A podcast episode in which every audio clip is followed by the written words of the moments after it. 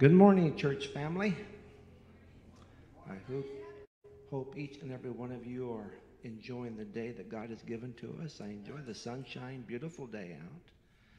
I'm looking forward to this afternoon for Mosaic is going to be out on the grassy area today, 4:30, and they will have the fire pit ready to go for hot dogs and s'mores and all the goodies.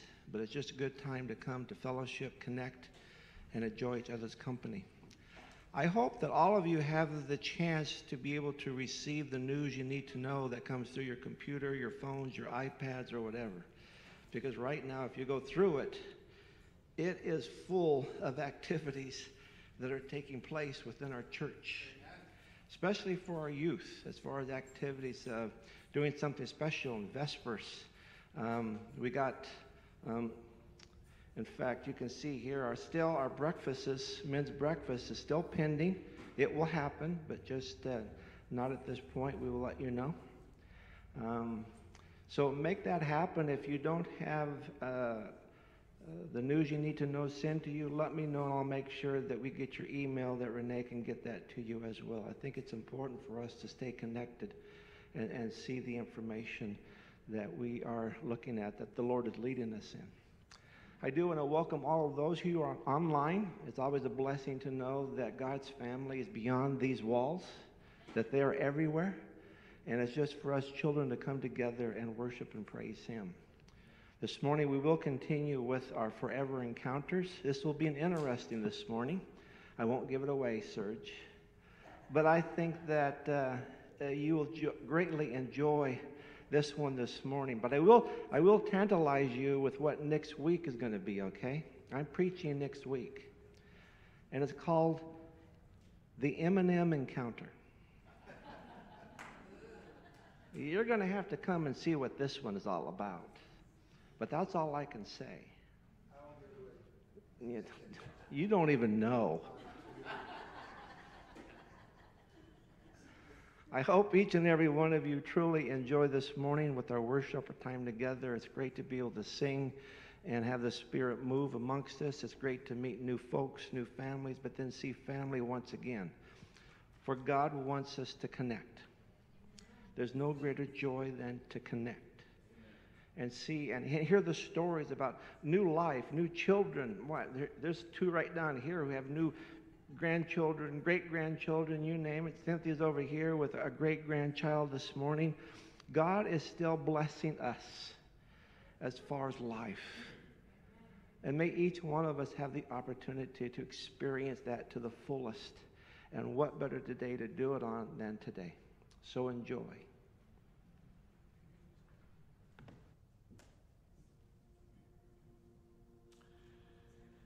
Good morning, everyone. It is so good to see you. If you would please stand with us, we're going to do some praising and singing now. If you'd do me one favor here, let's let's uh, raise an hallelujah together, okay?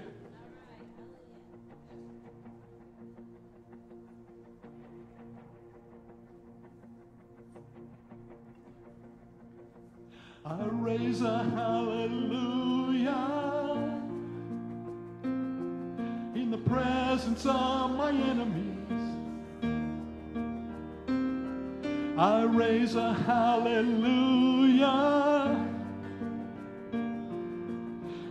louder than the unbelief.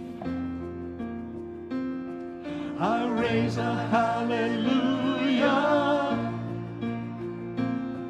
My weapon is a melody.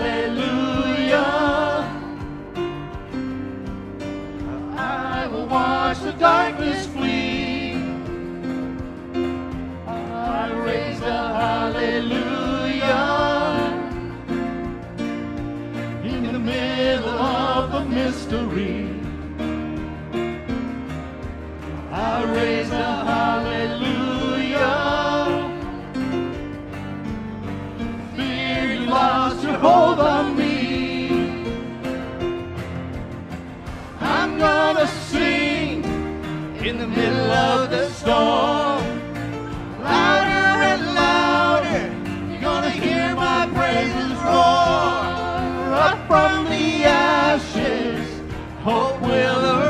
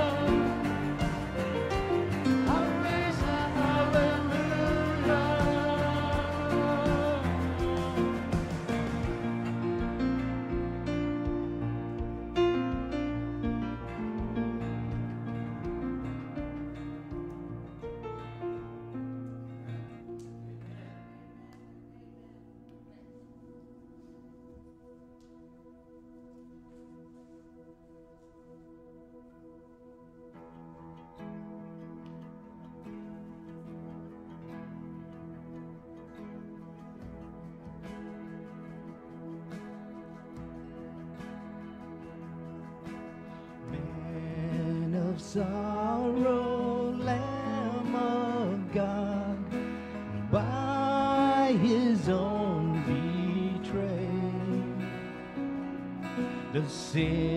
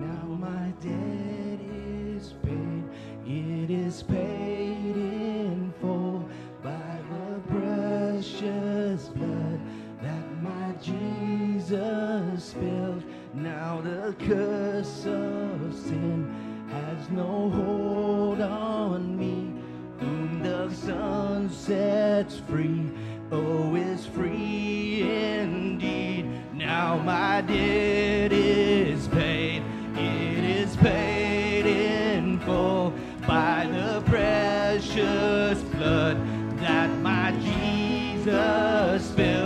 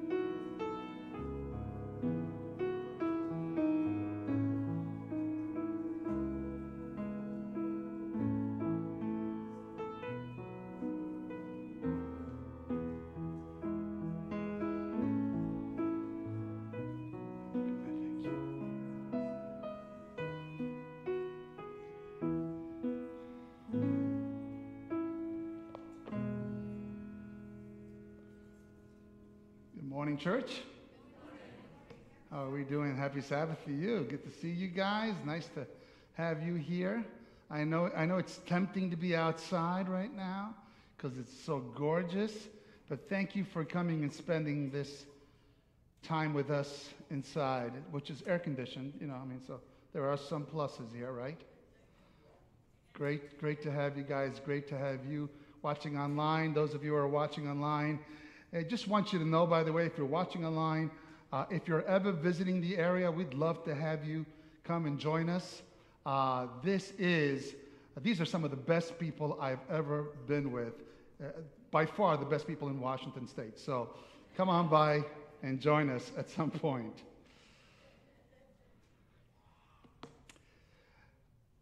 I don't know about you guys, but when I, uh, when I travel, when Nancy and I go on vacation, or if I'm traveling, speaking somewhere, and we stay at a hotel or a motel or whatever we stay, uh, one of the very first things we do, and tell me, just raise your hand if you do this too. Uh, even if we're staying for a few days, and even when we're not there, just do not, do not, do not come into the room, do not disturb, right? Some have seen me actually steal do not disturb signs from other doors because ours was not there. Borrow, let me say borrow, because, you know, we put it back afterwards. There's something about us that we don't like to be disturbed, right? But I'm going to talk to you this morning about moments when God disturbs our lives. Is that okay with you? Yeah. There's this fantastic quote by A.W. Tozer, and it goes like this If God cannot disturb us, he cannot move us. And if he cannot move us, then he cannot save us. And if he cannot get us concerned about the things of God, he cannot do anything at all for us. So God sometimes disturbs us. Do you believe that? I'm wondering if you've ever been disturbed by God. We're going to look at a chapter uh, in a very famous Bible book, uh, the book of Daniel. How many of you have heard of read the book of Daniel before? It's a really powerful book. It's got most people read it because it's got tremendous prophetic insight, and it does. But sometimes we can lose sight of some of the spiritual and, and character growing insights that are there. And that's what we're going to look at today specifically. Is that okay? The book of Daniel is a story about four teenagers whose lives were suddenly disturbed. They were taken from their homes as they witnessed their city burned to ashes, become rubble by Babylon's army. They go from being carefree teenagers to captives in a foreign land. And when they are there, one of the very first things that happens is they become indoctrinated in the courts of Babylon. They learn they're forced to learn to navigate the cultural pressures and spiritual tensions with unswerving loyalty and radical faithfulness. And that's what makes the book of Daniel so powerful is to see these young people just have this stick to itiveness about their devotion to the God of Israel to the point where they're they're willing to suffer and die for it. If you've never read the book of Daniel, I'm going to challenge you right now. It's, it's not a long book. I'm going to challenge you to read the book of Daniel. It is a powerful book. I remember the very first time I read that book, it just changed me. I had to read it and reread it and read it, and I didn't understand half of the prophecies, and that was okay. But just the story of these, of these uh, young men who were in the courts of Babylon really impacted me tremendously. I didn't even know there were stories like that in the Bible, quite honestly. Daniel's noble character, we are told, and spirit filled conduct has a way of endearing himself to the king.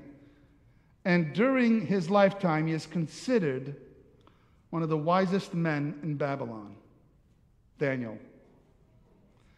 Some actually believe that the wise magi's that came to visit Jesus during his birth, remember that story? Were actually from a school that Daniel had passed down of wise men of Babylon. And so the, some, some of the stuff that he passed down had to do with the Messiah to come. That's pretty cool, isn't it? But today's story is more about the ambitious ruler Nebuchadnezzar. Uh, when I was younger, I couldn't say Nebuchadnezzar. So I just called him Nebi. My, I had a friend from the Bronx. He couldn't say it either. He'd call him Betty Knezer. Somehow just changed this whole thing about it, you know. But uh, Nebuchadnezzar was a brilliant tactician and military strategist. He was a super diplomat. He was known to be a wise ruler, known to be a fair king, yet extremely prideful. He was good at what he did and he knew it. And so we read his story that we're going to concentrate on today in Daniel chapter 4. One cannot read the book of Daniel and not notice God's desire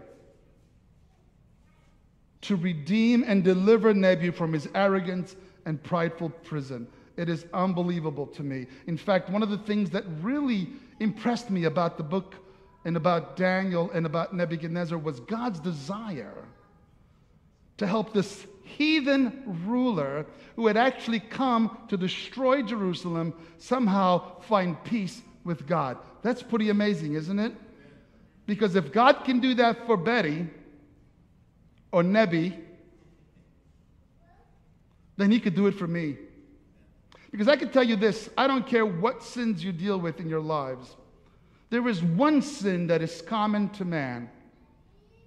And although we may have sins that are different from each other, this one sin is common to all of us, and that sin is pride. The sin that says, I got this on my own. I can do this. Watch me. So, Daniel chapter 4, beginning with verse 1, 2, and 3, we're actually going to read through this whole chapter. Is that okay with you? Good. So, Daniel chapter 4, 1 through 3, it says, King Nebuchadnezzar, I, I want you to catch this. All, the whole book of Daniel is Daniel writing the book.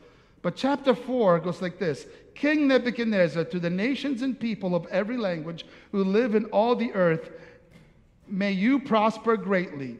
It is my pleasure to tell you about this miraculous sign and wonders that the Most High God has performed for me. In other words, it's as if uh, King Nebuchadnezzar said, Oh, oh, Daniel, can I write this chapter, please? This is my testimony. Can I, can I write this chapter, please? And so, actually, this is Nebuchadnezzar writing this chapter. This is his testimony. And he says, How great are his signs, how mighty are his wonders, talking about God. He starts off by saying, Look, this is, this is where I ended up. Now, let me tell you how I got there. His kingdom is an eternal kingdom. His dominion endures from generation to generation. So he begins with praise and adoration, and then he begins to tell his story. Daniel chapter 4, verses 4 through 8 says, I, Nebuchadnezzar, so you know he's, he's writing this, I, Nebuchadnezzar, was at home in my palace. Catch these two words contented and prosperous. Let me ask you a question Is there anything wrong with being contented and prosperous? Absolutely not.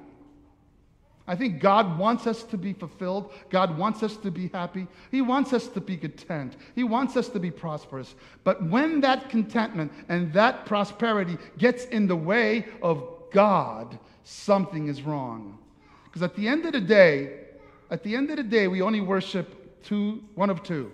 We either worship God or we worship ourselves. We either accept that it is God that has blessed us, or we think we did it ourselves. And so, right away, King Nebuchadnezzar makes this very clear. He says, Look, I was content and prosperous. I had a dream that made me afraid. And if you read Daniel, you notice something about King Nebuchadnezzar. He's always dreaming.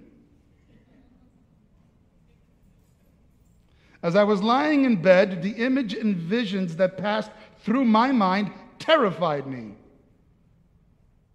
So I commanded all the wise men of Babylon be brought before me to interpret the dream for me. This is his mode of action. This is his mode of operation. This is how he does it.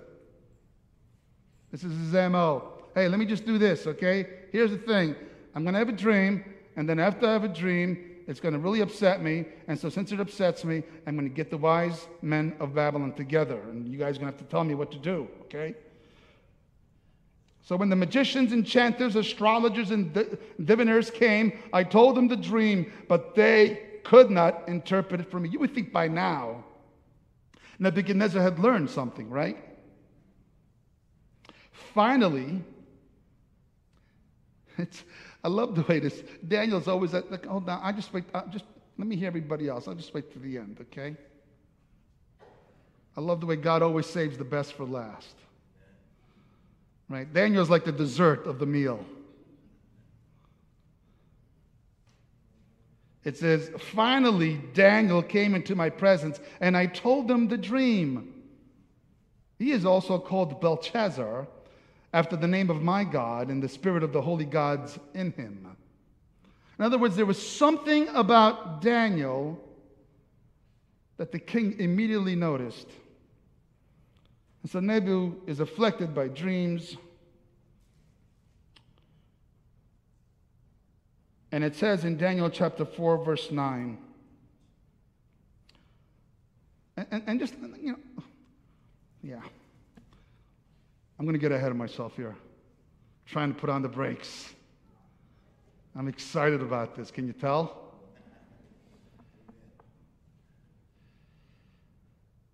Daniel chapter 4, verse 9 says, I said, Belshazzar, chief of the magicians, I know that the spirit of the holy gods is in you, and no mystery is too difficult for you. Here's my dream, interpret it for me.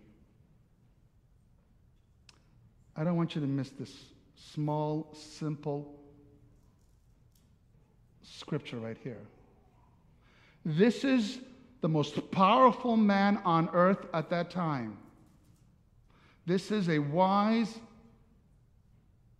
and just king, albeit a bit arrogant. And yet, he notices something about Daniel. And he says, I know that the Spirit of the holy gods is in you, and no mystery is too difficult for you. Here is my dream, interpret it for me. Now, I know some of you are sitting there going, There's no such thing as holy gods. I hope Daniel puts them in place. I hope Daniel teaches them about the true God.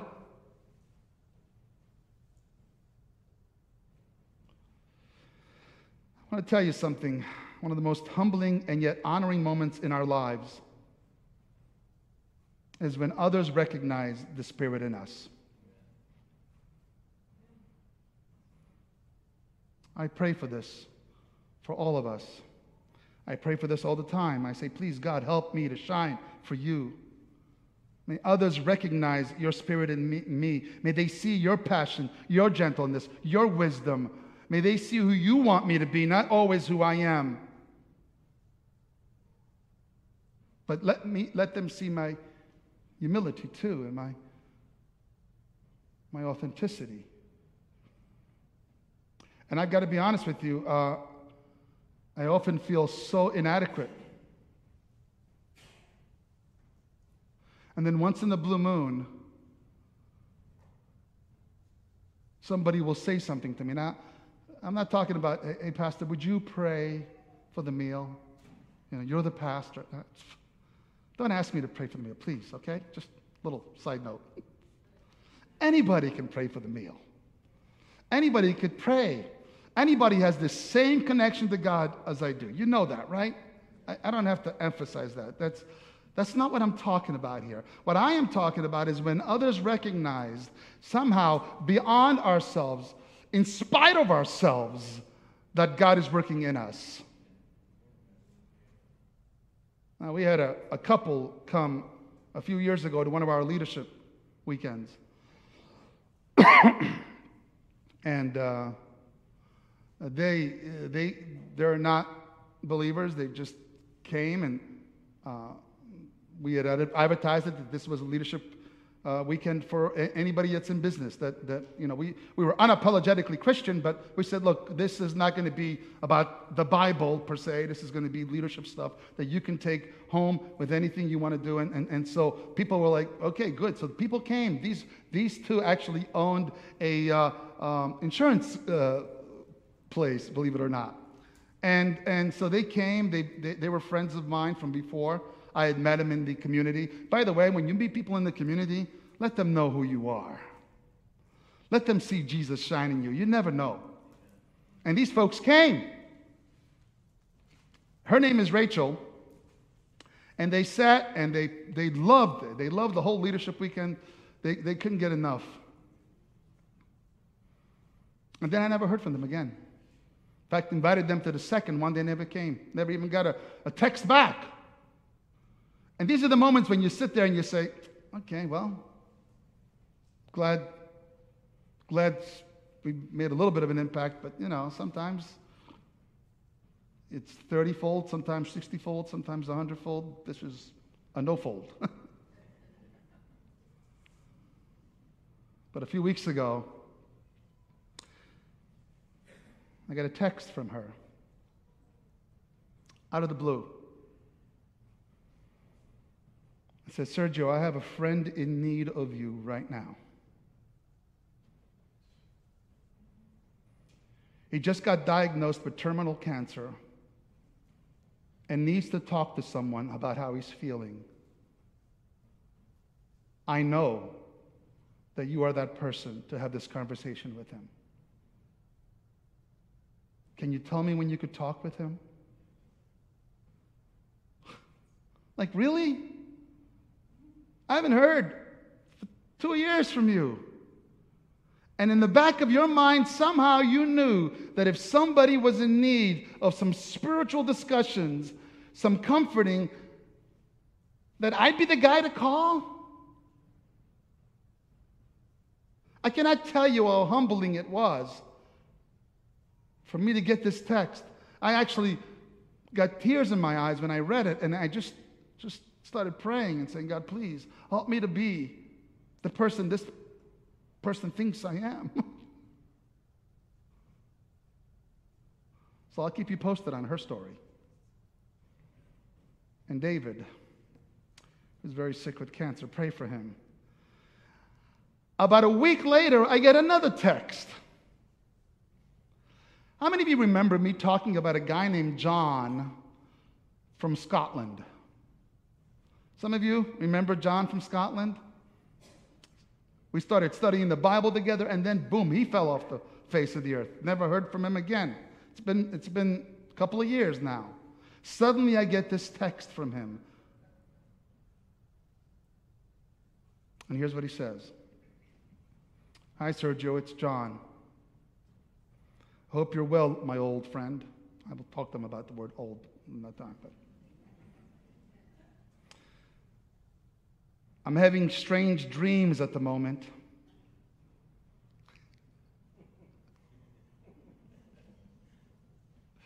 I feel like something is drawing me toward action, but it is not the kind of action I understand.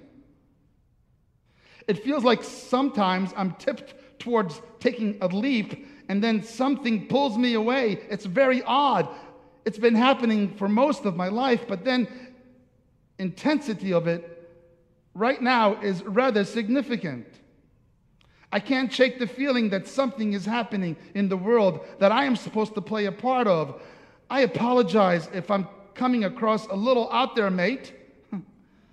But all of this, whatever this is, has got me it's got something to do with our paths crossing. I know I've reached out to you before, but somehow a force has stopped progression. I can't explain that. Maybe it wasn't the right time. I don't know, but I'm ready now.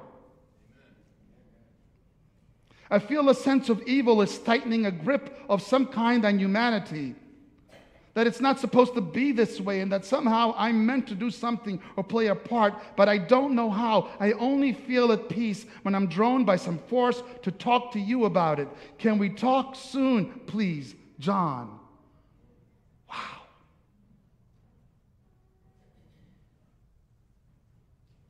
I know that there's, you've had experiences like this when a friend or someone, a neighbor, has come to you and said, Can we talk?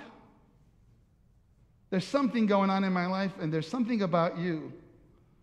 You've heard me say this before. I love it when people say, You know, I don't believe in God, but I cannot explain you.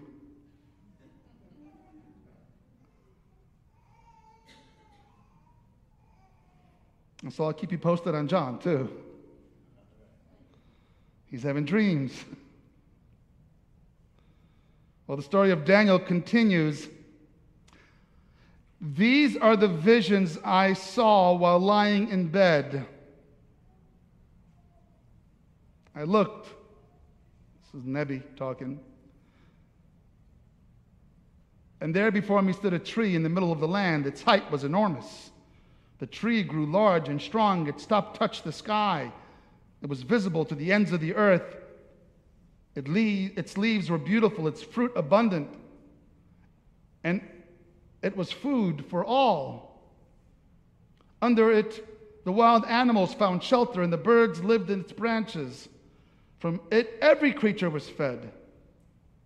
In the visions I saw while lying in bed, I looked, and there before me was a holy one, a messenger, a holy one, a messenger coming down from heaven he called in a loud voice, Cut down the tree and trim off its branches. Strip off its leaves and scatter its fruit. Let the animals flee from under it and the birds from its branches. But let the stump and its roots, bound with iron and bronze, remain in the ground in the grass of the field. Let him be drenched with the dew of heaven, and let him live with the animals among the plants of the earth. Let his mind be changed from that of a man, and let him be given the mind of an animal till seven times pass by him. The decision is announced by messengers. The Holy One declared the verdict so that the living may know that the Most High is sovereign over all the kingdoms of the earth and give them to anyone he wishes and sets them over the lowliest of people. This is the dream that I, King Nebuchadnezzar, had. Now, Belshazzar, please tell me what it means. For none of the wise men in my kingdom can interpret it, but you can, because the Spirit of the Holy God is in you. Have you ever been disturbed by a dream? Have you ever waken up in a cold sweat?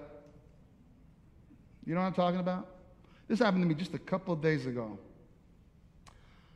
I had this weird dream that we were out somewhere. And I don't know about you, but my dreams are always like so jumbled, you know. It's like first we're in this place, now all of a sudden we're in this place, you know. And I'm in this place, and, and we have Lucy with us, and you know, and at first she's on a leash, and, and then suddenly she's no longer on the leash. And now we're looking for Lucy. We can't find Lucy. Lucy's my dog, for those of you who don't know Lucy. We love Lucy. And so, so here we are, you know, now we're looking everywhere for Lucy. I, I, apparently, in this dream, within 10 seconds, months go by. You ever had that happen? And we're somewhere else. And all of a sudden, I see this dog that looks like Lucy. And I start screaming, Lucy, Lucy. And I do my whistle that I normally do for Lucy, which I cannot do right now because my mouth is too dry. But I do this whistle. And Lucy looks up and she starts running towards me. And she's running as fast as she can. And then, boom, drops right in front of me like she's exhausted. And I go to pick her up.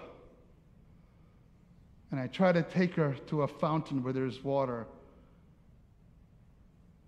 And in this dream, she, she dies in my arms.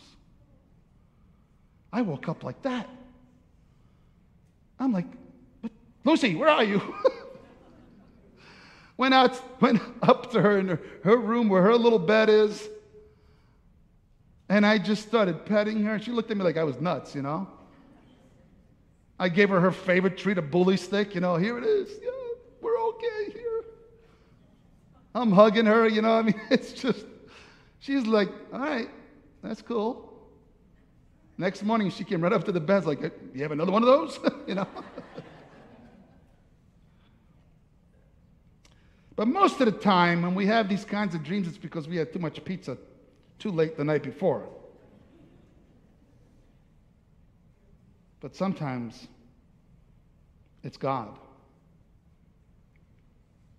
And Daniel chapter 4 continues, 19 through 27. It says, Then Daniel, also called Belteshazzar, was greatly perplexed for a time, and his thoughts terrified him. Now, I love this about Daniel because you have a hint about a man who loves his captor, who destroyed his home.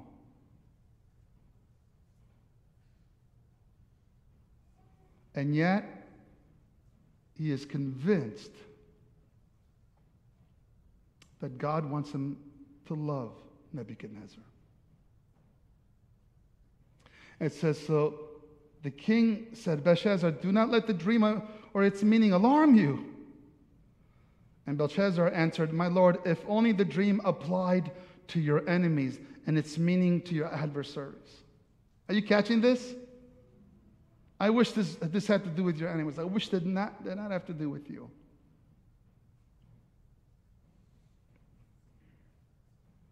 And then he begins by saying, now let me just tell you right from the beginning, there's actually only one God. All right, let's get that straight. Is that what he does? And by the way, you should be worshiping on the Sabbath. Is that what he does? Not even close. And this is so important because if people need to see the Holy Spirit in you, they need to see you meeting them where they are. And when I talk to John and when I talk to Rachel and David, I'm going to talk to them about Jesus and the God of all comfort. That's what I'm going to talk to them about. Everything else will fall into place when God wants it to. Does that make sense? So he meets him where he is. It's not a time for Bible studies on the evils of dot, dot, dot. So he says, the the tree you saw, which grew large and strong, with its top touching the sky, visible to the whole earth, with beautiful leaves and abundant fruit, providing food for all, giving shelter to the wild animals, and having nesting places in its branches for the birds. Your majesty, you are the tree. You have become great and strong. Your greatness has grown until it reaches the sky, and your dominion extends to distant parts of the earth. Your majesty saw a holy one, a messenger, coming down from heaven and saying, Cut down the tree and destroy it, but leave the stump bound with iron and bronze in the grass of the field while its roots remain in the ground. Let him be drenched with the dew of heaven. Let him live with the wild animals until seven times pass by for him. This is the interpretation, Your Majesty, and this is the decree the Most High has issued against my Lord the King. You will be driven away from people and will live with the wild animals, and you will eat grass like the ox and be drenched with the dew of heaven. Seven times will pass by for your for you for you until the acknowledge until you acknowledge that the Most High is sovereign over all the kingdoms on earth and give them to anyone he wishes. The command to leave the stump of the tree with its roots means that your kingdom will be restored when you acknowledge the heaven that heaven rules. There is hope, O king. Therefore, your majesty, please accept my advice Renounce your sins by doing what is right and your wickedness by, by being kind to the oppressed. It may be that your prosperity will continue. Can you imagine the courage and the love that Daniel had to challenge the king to rise above, to recalibrate his life? to be the kind of king that the God of heaven would want him to be, even though he's a heathen king. How many of us would have said, Yeah, forget him? He's a heathen. No hope for this person.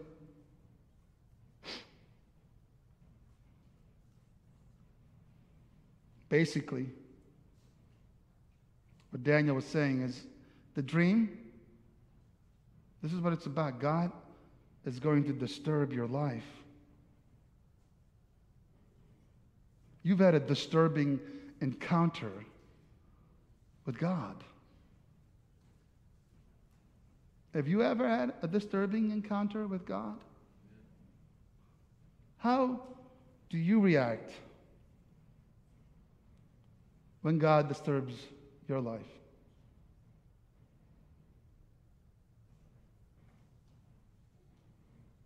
You get mad at him? You curse him out? You know, let me just say this that that's not the right thing to do, but God understands it. And He waits for you to have your little party and then says, okay, you done?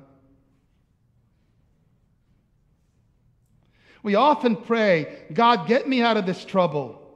God, get me out of this hospital. God, get me out of this pain. God, get me out of this difficulty. God, get me out of this financial setback. God, get me out of this trouble at work. God, get me out of this turmoil. God, get me out, get me out, get me out. But maybe what God is trying to get us to understand is that we should be praying, God, come into my fire.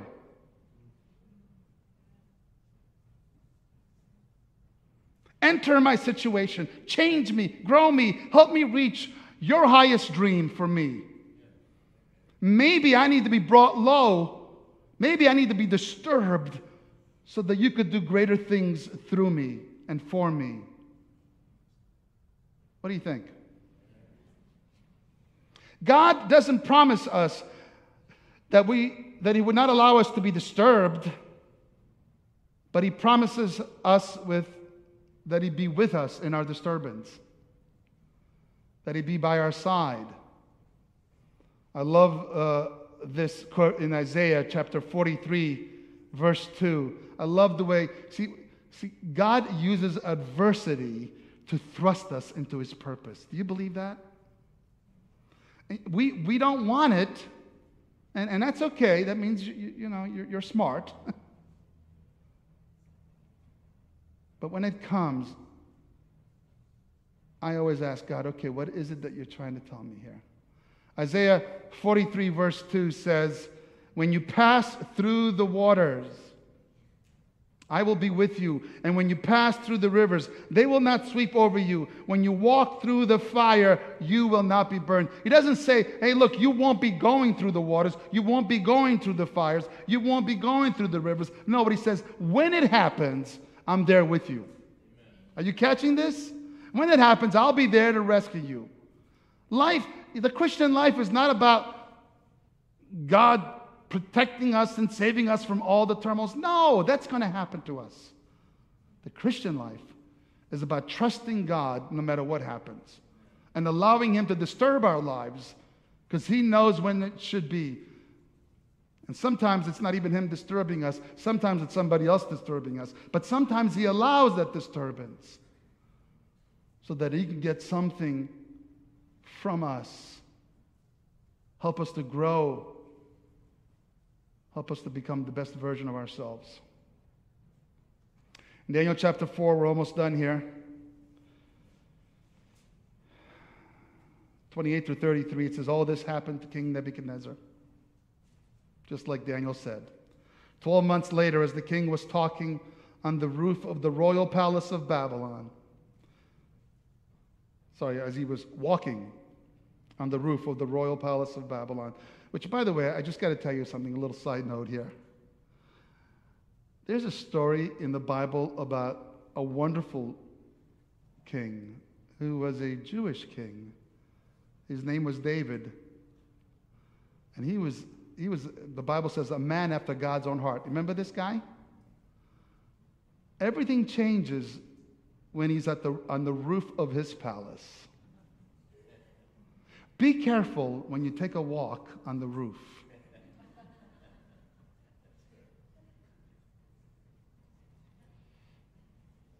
Twelve months later, as the king was walking on the roof of the royal palace of Babylon, he said, Is not this the great Babylon I have built as the royal residence by my mighty power and for the glory of my majesty?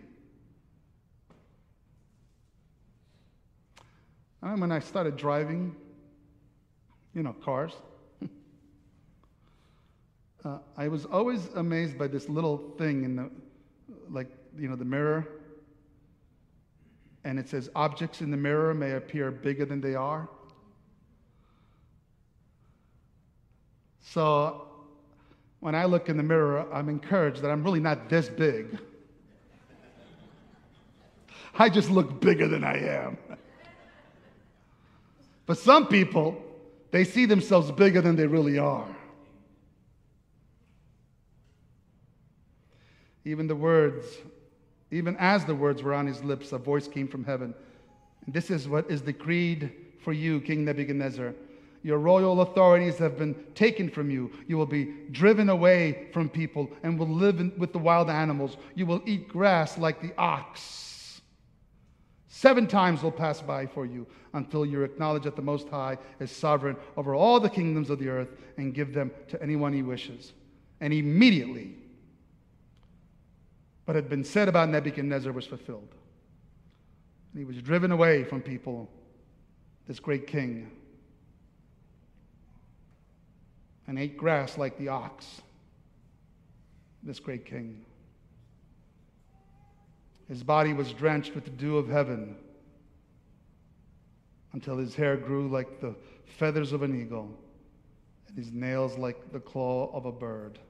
Today, we would put this guy in an insane asylum. You may not think so, but I think God really loved Nebuchadnezzar.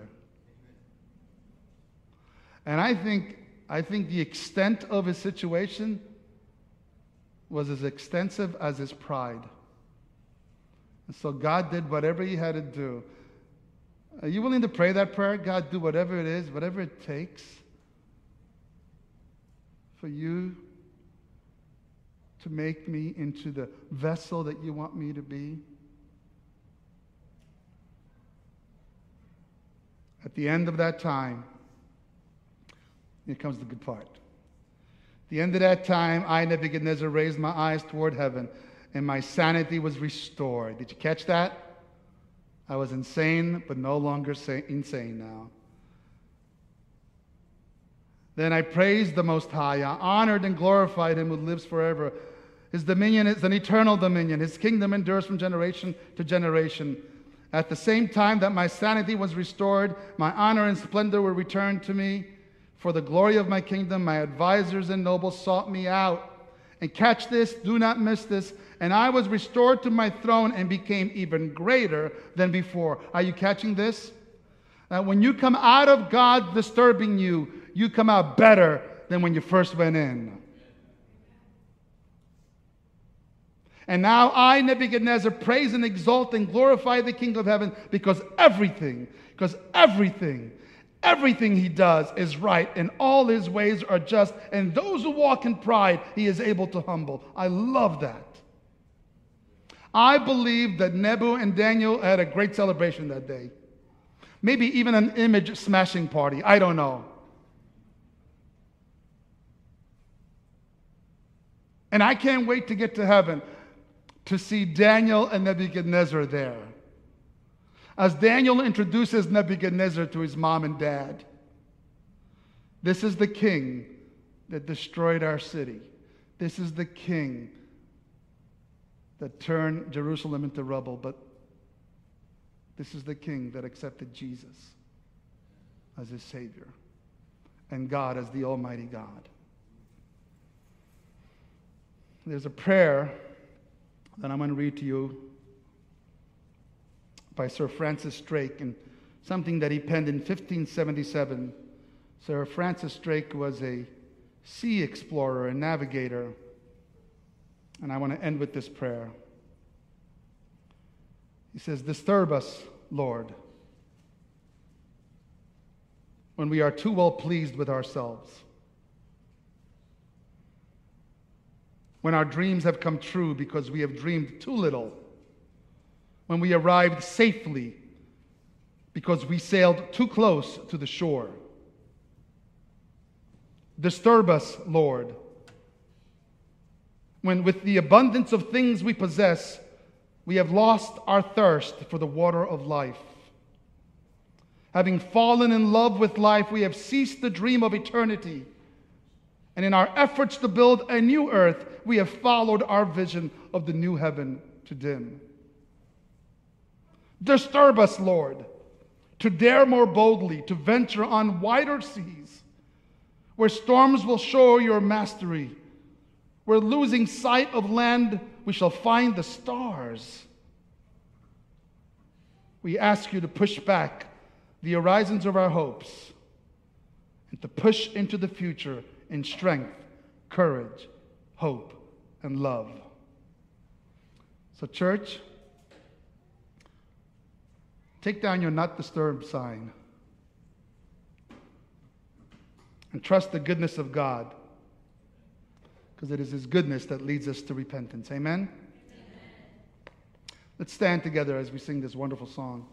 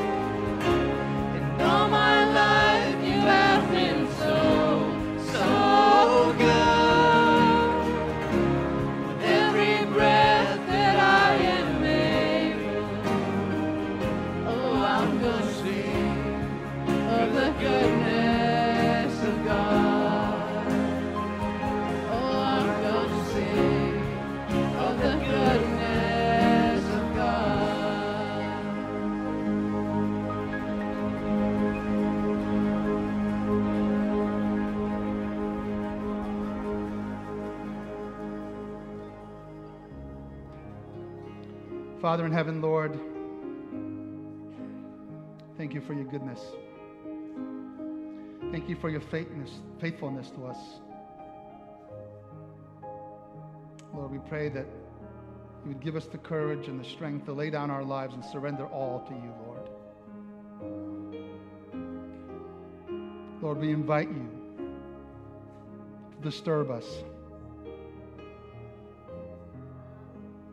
to whatever length you need to, Lord, so that we may grow. We love you and we thank you in Jesus' name. Amen. Have an awesome, awesome day, great weekend. Enjoy the sunshine, and we'll see you guys next week. God bless you.